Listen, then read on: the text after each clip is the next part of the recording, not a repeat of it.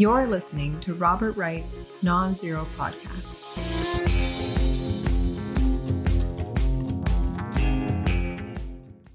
Hi, Richard. Hey, Bob. How you doing? I'm well, thanks. And you? I can't complain. Uh, and I'm very happy that you're with us to explain the latest financial calamity. This is when you get an email from me when there's financial trouble brewing. You were you were with us uh, when the pandemic uh, started and we and the, the, the, financial collapse began to to walk us through that. Let, let me introduce uh, both of us. I'm Robert Wright, uh, publisher of Nonzero Newsletter. This is a Nonzero podcast. You're Richard Vague. Um, you, the thing you've done most recently that's relevant to the conversation we're about to have is uh, you've written a piece for the Journal of Democracy called the SVB failure, why it happened and what it means, where SVB stands for Silicon Valley Bank. I want to talk about all that, talk about um, where we stand in this thing, whether uh, it could get, whether we should be worried, and so on. Uh, let me uh, talk about your various uh, relevant credentials. I mean, first of all, you've written some books. Uh, the uh, the next economic disaster is one we discussed on this podcast. A brief history of doom, the case for a debt jubilee, um, and also nice coffee table book. Uh, if people need a gift for the uh, capitalist in their life, uh, called "An Illustrated Business History of the United States." Lots of uh, illustrations and, and graphs and so on. Uh, you also have a lot of vocational experience that's relevant to this conversation. Um, you've been president of uh, or CEO of First USA Bank, and Juniper Financial. You're also venture capitalist, and of course, SVB served venture capitalists. And you were uh, Secretary of Banking and Securities for Pennsylvania. Now, does that mean um, you were the rough equivalent of the California authorities who stepped in and closed down Silicon Valley Bank uh, a couple of weeks ago? That's exactly right. So this was your job to spot trouble and close banks. up until January. Up until January. Did you have to close any banks? We did not. Well, we good. we we kept an eye on a few though. How close did you come? did, uh, did, you have, did, you have, to you pick up the, the phone and say maybe you should liquidate a few assets or anything like that? you know the the the folks that I had the privilege of managing as supervisor or secretary of banking were superb, and we're all over this. So California should be so fortunate. Oh, okay. Well, uh, so before we get into kind of exactly what happened, uh, whether there were regulatory failures, what improvements maybe should be made in the regulatory structure, should we be worried uh, that this thing isn't quite over? I mean, the Wall Street Journal hasn't quit featuring like three consecutive pieces on the homepage that are relevant to this. I noticed. I'll relax as soon as uh, uh you know you you see uh, a story about something wholly different as as the lead piece in the Wall Street Journal.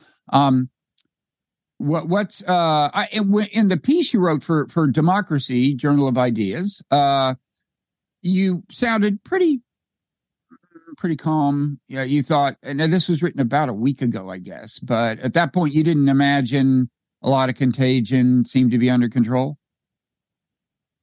Yeah, well, what we said in the article was will will see continued failure, perhaps, of a few small banks or smaller banks, and that we'll uh, see something happen with Credit Suisse.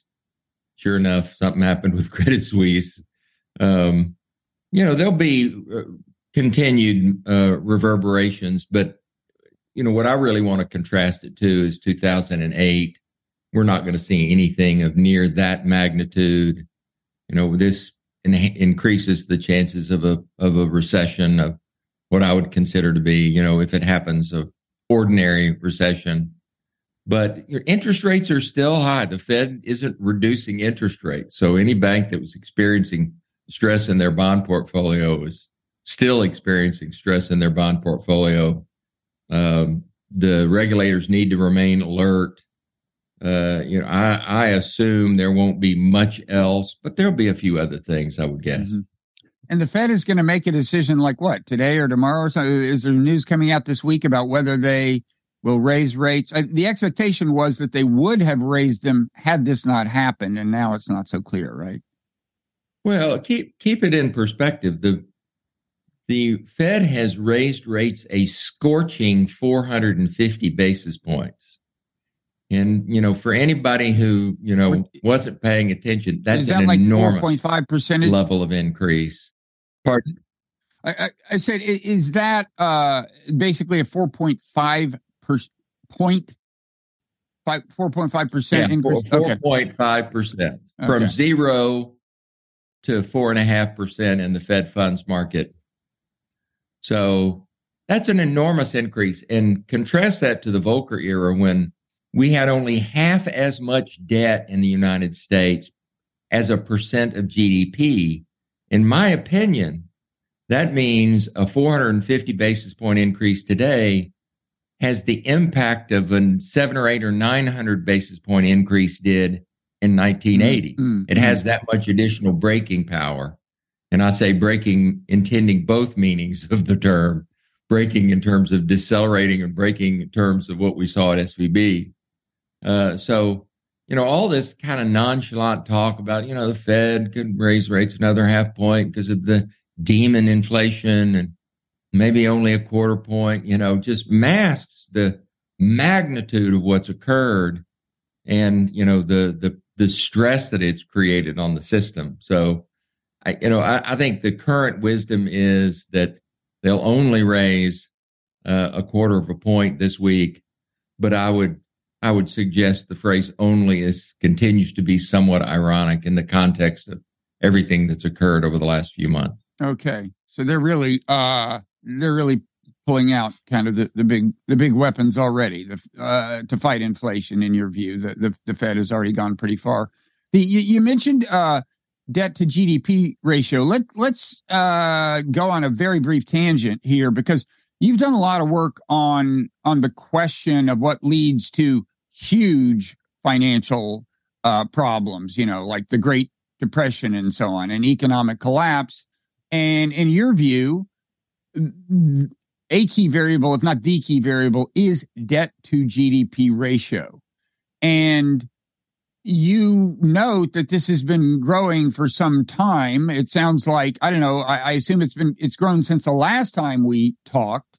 And, and one thing I wondered uh, is how concerned you are on that front, whether the overall debt burden, and we should uh, emphasize, you mean both private debt and government debt, not just government debt. In fact, private debt is most of the story. Um, and uh, I was I was wondering whether that, how worried you are about that, and whether this kind of thing could feed into that. Could could could a banking could a contagion of kind of banking panic trigger the apocalypse that you think a high debt to GDP ratio is kind of courting to begin with. Does that make sense? I, yeah, I do. I, I, do sort of view them as separate things that can be coincident and therefore make things a lot worse. In, in this case, debt ratio, and, and by debt ratio, you're right. I I mean both government and debt, but what I primarily mean is private sector debt. Mm-hmm. You know, the government more or less can't default on its debt except in the technical sense of like a debt ceiling or something like that that quickly gets resolved. But uh, the the government can always fund its debt. It's you know what the power of the the Federal Reserve and in a sovereign monetary system, but it's private sector debt. So the Great Depression was a runaway real estate lending and utility roll up lending, believe it or not. Uh, we know it was runaway mortgage lending in the 2000s. In Japan, it was runaway commercial real estate lending in the late 1980s. It's been fairly benign over the last decade. We haven't seen a big run up. The the there's little pockets of concern. One of them being tech that we've mentioned a few times over the last year. Mm-hmm. And, you know, a big part of that is what, you know, SVP was, SVB was doing. You know, we see a little private equity concern, but those are small slices of the U.S. debt markets and the U.S. economy. Uh, so it doesn't give us general credit concerns, nor do I think this uh, exacerbates that. If anything, what's going to happen now is that banks are probably going to become more conservative in their lending for a while. Mm-hmm. Uh, and so the likelihood of kind of runaway lending in any particular sector is decreased. Okay. So let's let's talk a little about what happened. Tell me if I've got this more or less right. So, you know, banks they take our money, uh, they tell us it's safe, but it's it's not actually there in the bank like as if the bank were a vault. They actually go do things with the money.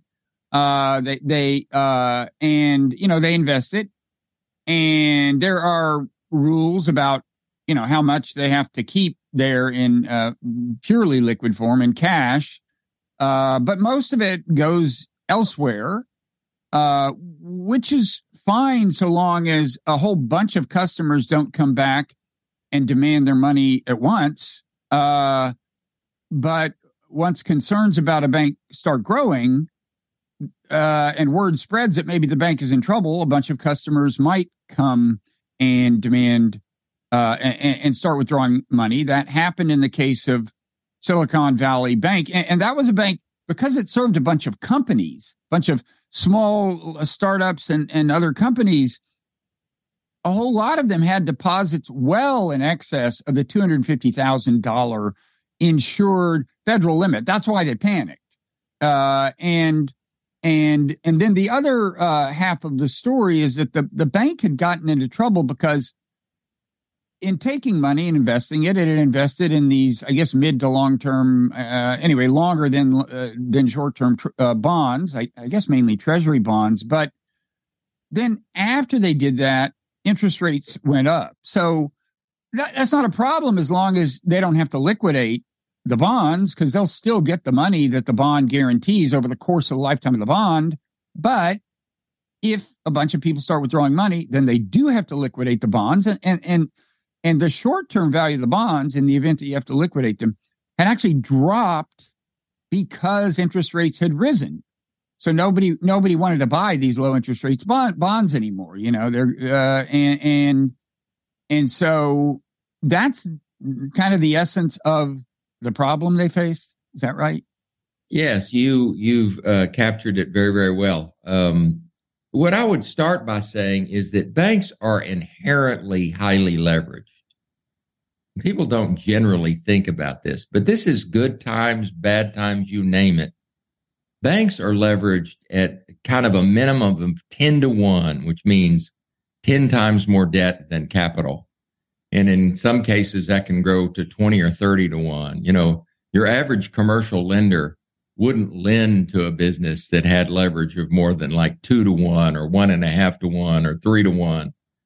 Banks as an industry are inherently highly leveraged, which means you have to manage them very carefully because risk can throw them off kilter very, very easily. And that's why we have such frequent uh, banking I- issues. In this case, Silicon Valley Bank kind of broke one of the two or three cardinal rules of banking. And that rule is don't invest short term assets in long term, you know, long short term funding in long term assets. Mm-hmm. So they took, you know, demand deposits, which are have a maturity of zero, and they were putting in in what we presume was about an average 10 year um, bond.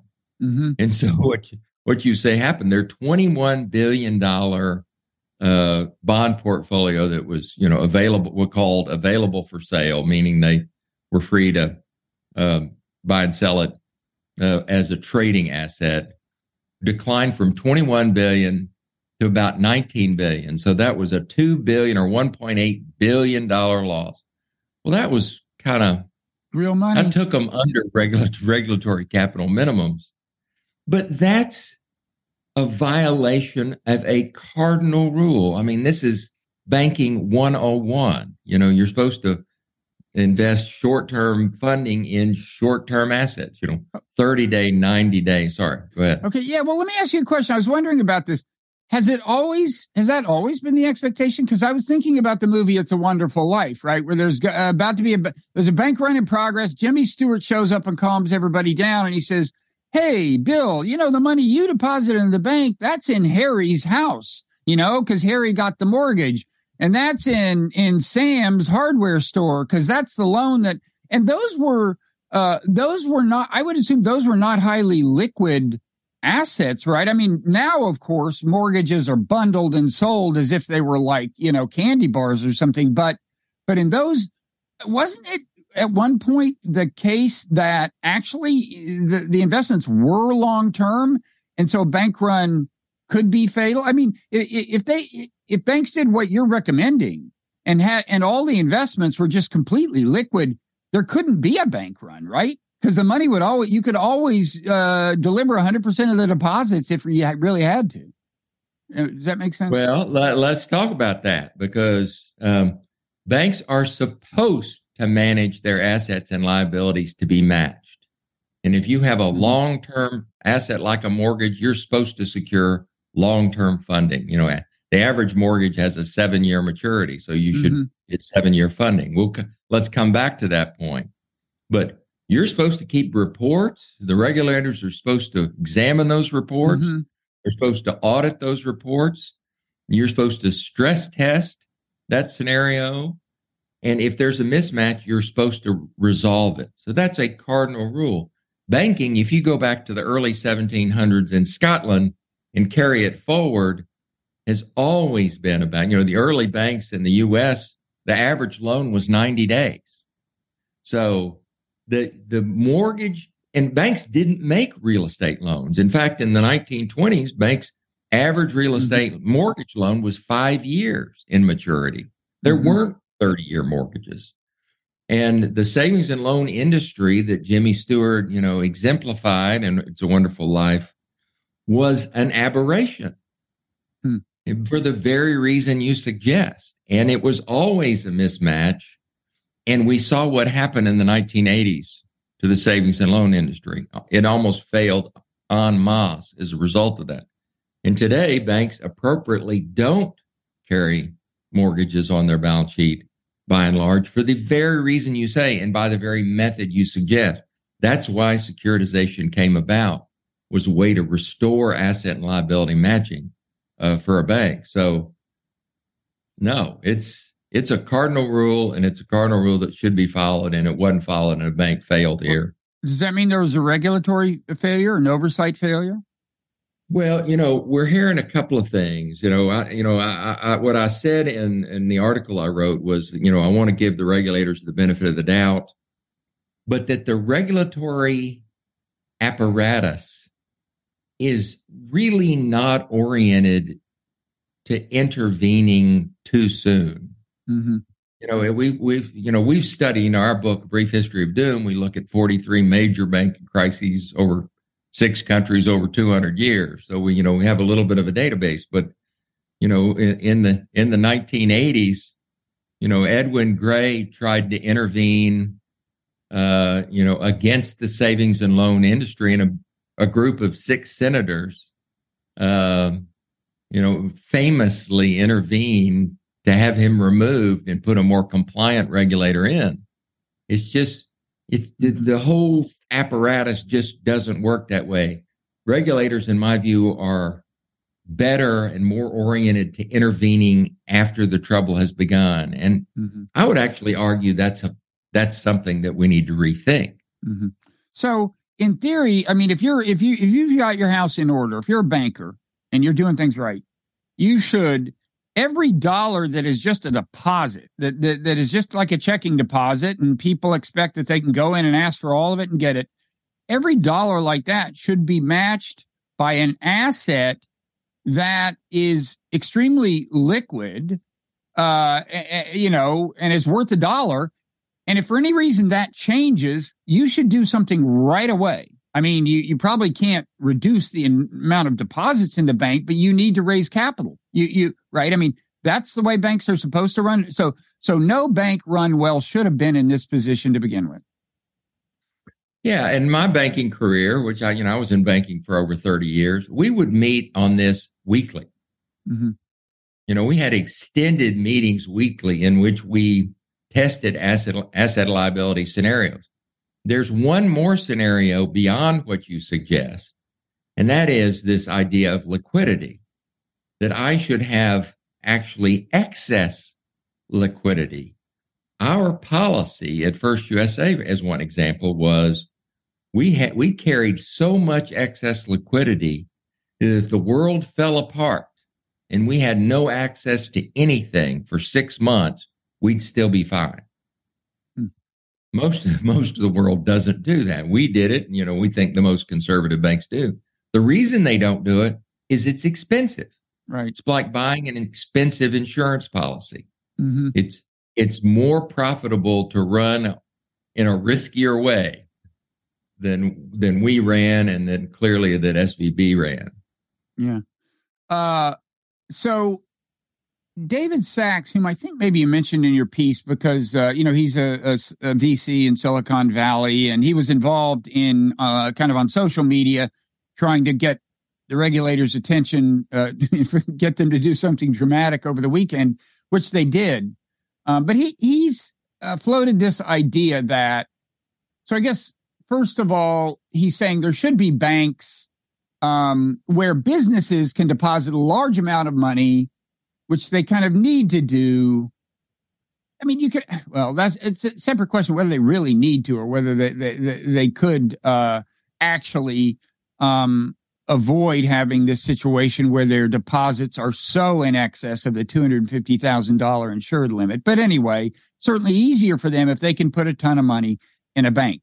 And and I think he's saying that there should be banks where that can happen, uh, but um, if you're if you're going to make sure the money is safe, they should change the required accounting system to so-called uh, mark to market. In other words, fine go ahead and invest in your long-term bonds, but you know, every you have to keep updating uh, the the the value you attribute to those assets according to what you would get for them if you had to liquidate them today. So, if the value of the asset drops because the interest rates rise, then your your your your books have to reflect that. Suddenly, you've got fewer assets, and you need to deal with that. Raise more capital, do something, but you got to keep your books in balance uh, does that sound like uh, do I do I have that proposal right? I'm sure you've heard things like it. No, uh, there could be more more robust reporting there, but there was already sufficient reporting where that was known.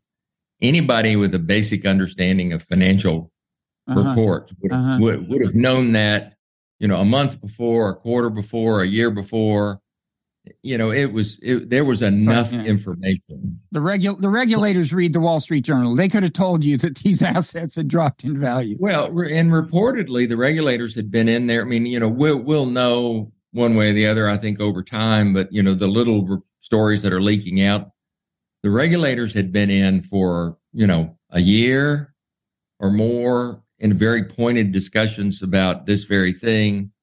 Um, they they had had uh, you know BlackRock come in and do an audit of their risk management uh, processes and had, had found that they were deficient in 11 out of 11 risk management processes. You know, the, they were, you know, this was well known and well understood. So, mm-hmm. you know, uh, you know, we could do a little bit more reporting, a little bit more clearly. And the other thing that I would say is corporations are supposed to do some risk management themselves in any company I've been in and in any bank I've been in, we had a risk management policy regarding where we put our assets. And clearly, not many, if any, of these companies that were depositors at SVB had an internal risk management them process themselves. And by the way, risk management is not that hard. Mm-hmm. You know, diversify your assets. You know, that might ring a bell. You know, don't mm-hmm. put all your eggs in one basket. These are these are risk management 101 type mm-hmm. concepts mm-hmm. and it should be a written policy. It should be audited monthly or quarterly.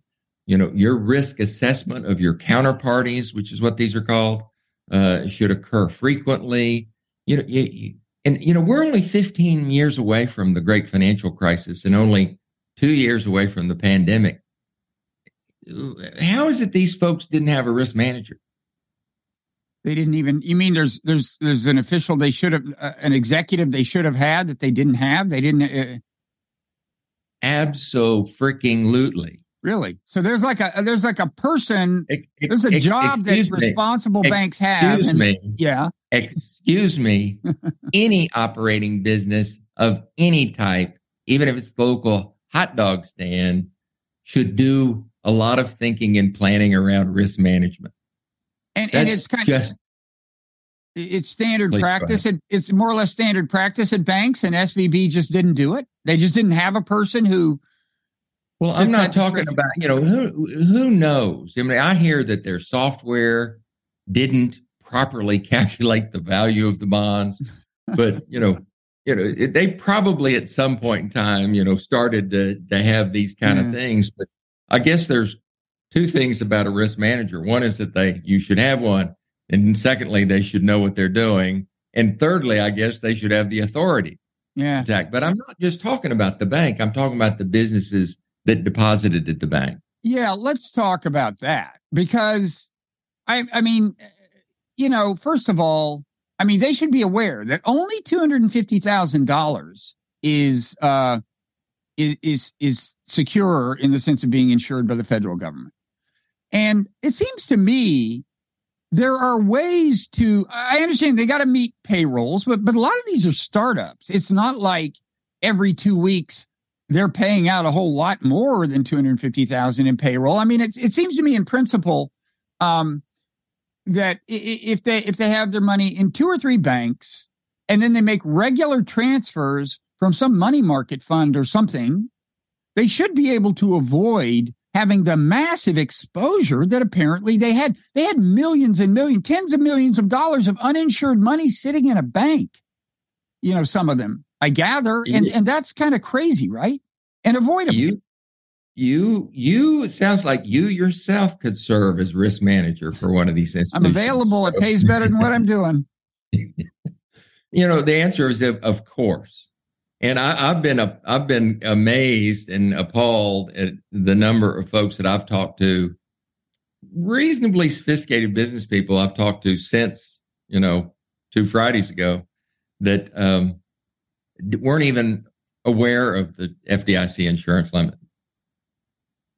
Wow. Uh, This And- is and ba- how- these are basic things, and and and and and you know, may I say, my what the conclusion of my article is basically all businesses forget. Not, I mean, I mean, this is oh, I'm overstating what I wrote, but you know, more or less, most businesses forget most of the things they know about risk management fairly quickly, and Yeah. it, and it's not just it's not just. I'll give you another one. You know, putting all your money in one bank is risky. Having all your buying all your supplies from one supplier is an equivalent risk. You know, anybody that's getting Mhm. all their manufacturing done in China wasn't thinking about risk management. You know, in that case, supply chain risk management. So, risk management really Im- impacts every aspect of every business. hmm Um, yeah, and I wonder how much of this. I mean, as you say, it's not uncommon for businesses to lose sight of risk, but I wonder how much of this has to do with kind of the spirit of Silicon Valley in a way. I, I mean, let me let me let me put it this way. Uh, you know, as you know, as a VC, that this the standard VC model, I think, especially in Silicon Valley, is you know you're going to invest in ten companies. You fully expect most of them to fail. It's just that you're investing in the kinds of businesses where if the business clicks, it's going to make, you know, huge returns because it's in some kind of business where there are network externalities or whatever. That's kind of the Silicon Valley model. And that means you're investing in a bunch of largely young entrepreneurs who themselves are probably pretty risk averse because whether they realize it or not, they're probably going to fail. They're, they're, going for the brass ring and they're probably going to fail. So they're these ambitious, hard charging people probably don't think a lot about risk. Isn't it the job of the VC? You know, once they've invested in a company, maybe they have a seat on the board to say, to pull these 24 year olds aside and say, listen, uh, let me explain to you what uh, the, you know, the FDIC is. How much of your money in this bank is actually insured? I mean, wasn't there a failure there? Yeah, I mean, you're starting to get you know one or two layers removed. I mean, I, we know very successful VCs that are very hands on with their companies, and we know equally successful VCs that are completely hands off with their companies. So you know, you know, I I, I think the company I, I, would put most of the burden on the companies themselves, but mm-hmm. th- there's some truth to what you say. And uh, do you think uh, SVB itself got swept up in the spirit of Silicon Valley, the kind of devil may care, uh, you know, attitude that could lead you to pay insufficient attention to risk? This is surely conjectural. I'm, I guess I'm, I'm asking you to be some kind of cultural commentator or something, but yeah, but you know, I, I, again, I would I would say we've studied forty the forty three biggest financial crises in history over the last two hundred years in the largest six countries, and you know, we can point to every combination of circumstances. mm-hmm. But but the common denominator is they just stopped paying much attention to risk and and and had some element of hubris or whatever that you know cause them to not take as much risk as serious as they might. Certainly, what you say is true. There's lots of other sets of circumstance that uh, end up at the same result. Mm-hmm. Um, I now, would go so far as to say it's endemic to human nature to discount risk. Uh, yeah, I would say that too. Uh, people differ greatly. Uh, it's amazing how much variation there is among people actually in their in their kind of natural aversion to risk. Um, but I, I, think often you wind up with relatively risk averse people uh, running organizations for whatever reason. Um, the uh the, or not whatever I, I meant not so risk averse people um perhaps especially in silicon valley but uh let me should people so there's an argument over whether you should call this a bailout a backstop uh whether people should be outraged you know one one line of course is that silicon valley has no few libertarian oriented people who are generally not fans of the government you know uh, spending a lot of money to to help people through their troubles, and suddenly they they want the government to to step in in a big way and make sure that their money is safe. There, there there's that whole complaint and the complaint that this is a bailout. How do you think we should think about the government's performance here? Whether I mean the government has said taxpayers aren't going to be on the hook for this, but somebody you know the cost is going to be diffused somewhere and somebody's going to have to pick it up probably to the extent there is cost what what's your take on the way we should think about this and whether we should be indignant well you know uh, the the strange way the world works is that we need these reminders from time to time folks forget the lessons and ha- there has to be something you know catastrophic or semi catastrophic or at least painful happen uh, to remind folks and refocus on this thing. Just you know, you know, we we we look at the entire you know 250 year history of the United States uh, financial markets, and I keep trying to find you know a, a nice little 20 year sl- slice of history where there isn't you know some calamity. Well, it just doesn't exist. You know, mm-hmm. if you, once you dig into it, there's there's more calamities and disruptions than we remember. So, um, you know, the other thing that I would suggest is, you know, folks imagine this this past where business in the United States was laissez-faire and government and business were separate. Well, no such period in American history exists. You know, the government was deeply involved in business from all the way back to the days of the American Revolution when folks were training manufacturers and financing manufacturers to build weapons and and bullets and uh, f- stealing intellectual property from you know Tench Coxe and his guys that stole intellectual property from Britain to start you know you know an industrial revolution here in the United States and it was government that financed the Erie Canal and it was you know, government that financed much of the massive railroad. You know, there's no such thing as a period where business and government weren't deeply intertwined. They're they're they're interdependent, if not codependent. So, yes, business should have done better here, and yes, It's clear the government could have intervened and didn't. Uh, so I would, you know, I would uh, suggest that it's an important reminder that ought to cause us to rethink risk management from both directions. Mm-hmm. And uh, you know, people talk about moral hazard, right? Like the trouble with stepping in and saving everyone is that then they won't learn the painful lesson and they will repeat it. Now, in this case, the shareholders in the bank did learn their lesson. They lost their money, right? And and that's that's good, I guess, because it was the bank fundamentally that was failing to tend to its risk management. But as we've also said, um, the depositors, which were Silicon Valley companies by and large, were were not uh, doing their due diligence and and thinking through risk, and they're basically getting off scot free because the government decided to step in, and we should be clear about this, and exceed their legal responsibilities, uh, responsibility to insure up to two hundred fifty thousand. In effect, they decided actually we're insuring an infinite amount of deposits. Your money is safe, and and they stepped in and uh, again, taxpayers aren't going to be on the hook for this. I think they're going to pay for it via some kind of uh, kind of the banking industry is going to be taxed, but that does mean that somebody's going to pay. You know, banking customers are going to pay some amount or something. Um, so anyway, some some people argue, well, that's a moral hazard problem. If the Silicon Valley companies don't have to pay any price for their uh, negligence, uh, but do you think that look, we basically had to do this to stop uh, what could have been a much wider contagion? Yeah, I, you know, it's it's a kind of a lesser of two evils scenario. The but let me let me step back for a moment and say the United States had many banking crises before FDIC insurance ever existed.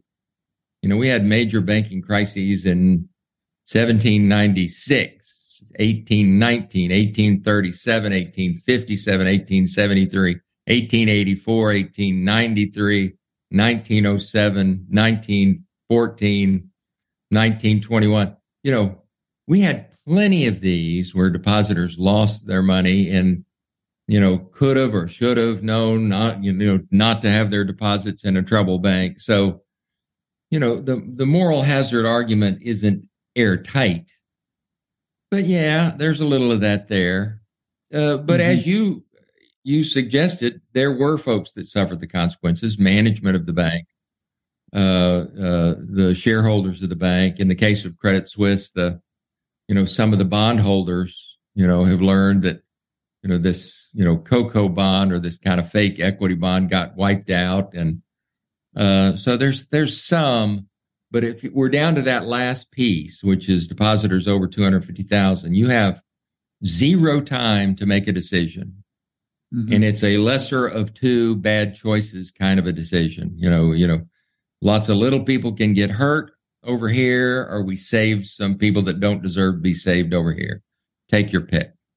Mm-hmm. Um, you mentioned all these past crises. I, one thing I didn't realize until uh, I read your piece is that the FDIC was originally create we now think of it as this kind of inflation manager you know via interest rate uh, management but uh, it was created to be a lender of last resort and and uh, so that it could do things like stop bank panics and before that apparently the big banks like JP Morgan just kind of took it upon itself to be the lender of last resort to head off panics. It's funny. I saw a tweet from oh, whatever that guy's name is, who uh, famously, you know, he, he does what is it? Is it one of those uh, shows on on the financial cable network? Uh, you know him. He's super famous. But um, he tweeted, "JP Morgan is a fortress." And now I'm starting to think that must have been a quote that was pulled from the distant past and it was a little joke on his part.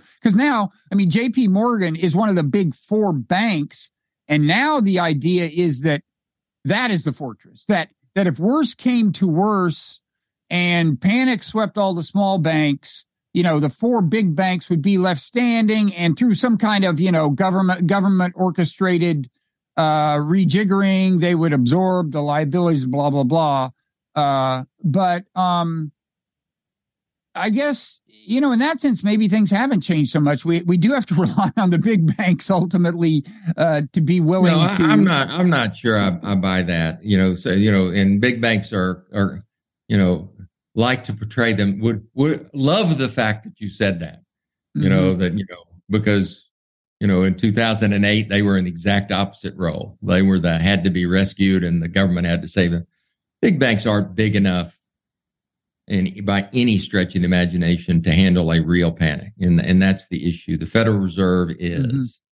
Mm-hmm. And, um, uh, you know, it all started, you know, back, you know, England was having its crises, you know, the, the modern banking industry didn't really come about until late 1700s and uh, early 1800s. And the Bank of England had been created in 1694 and kind of evolved into the role that Walter Bagehot, who was the editor of the the economist mm-hmm. described as this lender of last resort role. It could come in, and that in those days by supplying gold, by the way, um, uh, you know, as the the last line of defense. And we didn't have one. You know, we we never had a central bank. You know, until 1913, and it was because of the crisis of 1893, which was massive. Mm-hmm and the one in 1907, which was almost as massive.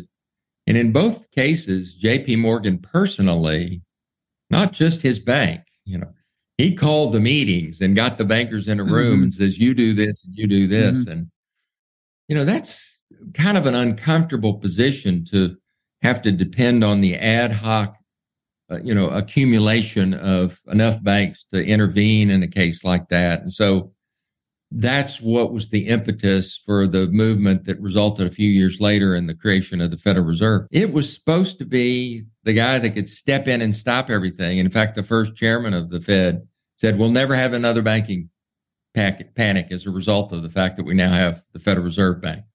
And, you know, of course, that wasn't the case because in 29, even the Fed, you know, uh, uh, didn't didn't step up to do exactly what it had been created to do and we we had uh, uh, the Great Depression. Um, so, but you know, the, for a real crisis, this is a this is not a crisis equivalent to 2008. So, uh, you know, it may you know in the, in this case, J.P. Morgan is trying to s- save a relatively small bank here in you know the Philly area called First Republic, and you know is having to scramble and oh, oh, scramble oh, and scramble Republic? to even make that happen the First Republic's in Philadelphia. I didn't know that because that's the that is the big Wall Street Journal story now. What's going to happen with that? So if you were still in office, you would be uh, you wouldn't have time to talk to me. You'd be dealing with that if you were still the Secretary of Banking and Securities there in Pennsylvania, right? I mean, this would be occupying your time. Pro- probably would, and um, but you know that I guess I guess what I, the point I'm trying to make is banks like J.P. Morgan are stepping in to try to resolve that situation. And it's taking a massive effort on the part of JP Morgan and the other lenders there. So, you know, they, they couldn't step in if we had anything going on at, at the level of 08. Okay. Last uh, question on this subject before we uh, move on to something else is uh, so these uh, these these smaller banks had successfully lobbied, I mean, including SVB, to um, to be liberated from some of the requirements associated with Dodd Frank, and uh, I gather, and so they were under less, in some sense, regulatory scrutiny than they might have been a few years ago. Did did that? I mean, how up, how outraged should we be? No, I guess that's not quite the question question did that really contribute to this? And uh, should they uh, should that be reversed? I mean and in general what kind of what kind of new if any regulatory uh, legislation should there be? You know it took away a little bit of the oversight of um, things like you know asset liability and liquidity management. But the regulators still had the powers they needed to do something. You know, perhaps it wasn't as prescriptive. Mm-hmm. You know, mm-hmm. it would have had it would have more relied on the judgment of the regulators rather than the formula of legislation. Uh, but let's be clear, you know, the regulators had plenty of tools to deal with this. I do think we ought to be thoughtful and and and look at, at the minimum, which was raised from 50 billion to 250 billion. Um, but there there there was plenty uh, for the regulator regulatory community to rely on to to intervene. Okay, all right. So we have uh, reached um, the end of the the public uh, part of the podcast. We you and I are going to keep talking a little and uh, uh, and and change the subject a little. I want to I want to hear more about you know your history as a successful entrepreneur. I want to talk a little about a hobby horse of mine, which is uh, value of cognitive empathy or perspective taking in in the realm of business, for example. Um, uh, and if anybody wants to listen to that, they can subscribe to the Nonzero newsletter, uh, become a paid subscriber um, and then they'll have access to that. You can actually do that in the show notes on your on your smartphone to this podcast. There's a link to uh, the Substack uh, site where you can subscribe. Uh, you can also, uh, if you don't feel compelled to listen to the rest of this, uh, become an unpaid subscriber. Uh, you, you get stuff that way too. Um, but in any event, thanks everybody who's listened this far, and thanks Richard for um, for taking the time. Before you and I continue conversation, anything else you want to say about your work? Uh, we've mentioned uh, some of your books, but if any of them are particularly relevant or anything you're doing online that you want people to be aware of? Well, I have a new book coming out in July called The Paradox of Debt, which will be a new view of macroeconomics. So, so uh, I'm very excited about that and hope folks find it of value. Okay. Well, thank you. And now let's uh, move into overtime.